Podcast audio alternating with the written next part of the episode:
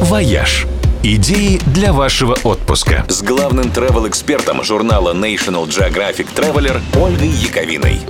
Всем привет! Самый романтичный уикенд года хочется говорить, ну, конечно же, о любви. И о местах, которые идеально подходят для того, чтобы провести день, а главное, ночь всех влюбленных. Пожалуй, самый необычный вариант из всех, какие мне попадались, находится в Италии, в Доломитовых Альпах. Это Starlight Room Dolomites.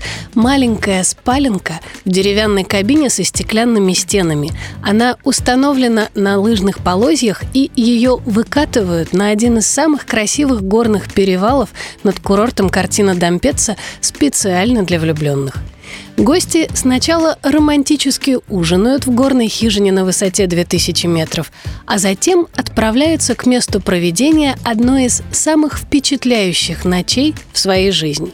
В кабине есть все, что надо. И свет, и тепло, и все удобства, и уникальная возможность любоваться прямо из постели огромными и яркими звездами, какие можно увидеть только в горах. И по этому показателю волшебный номер достоин не пяти звезд, а как минимум тысячи. Надо сказать, с наступлением утра романтика не заканчивается. Картина Дампеца заслуженно считается одним из самых романтических горнолыжных курортов Европы. Любители поэтических сравнений называют ее бриллиантом в розовой оправе, потому что розоватые хребты Доломитовых Альп окружают эту красивую долину плотным кольцом. Картина и правда похожа на картину, созданную каким-нибудь романтичным живописцем. Слишком уж идеально смотрятся эти шале и домики, припорошенные снежком вдоль элегантных горнолыжных трасс.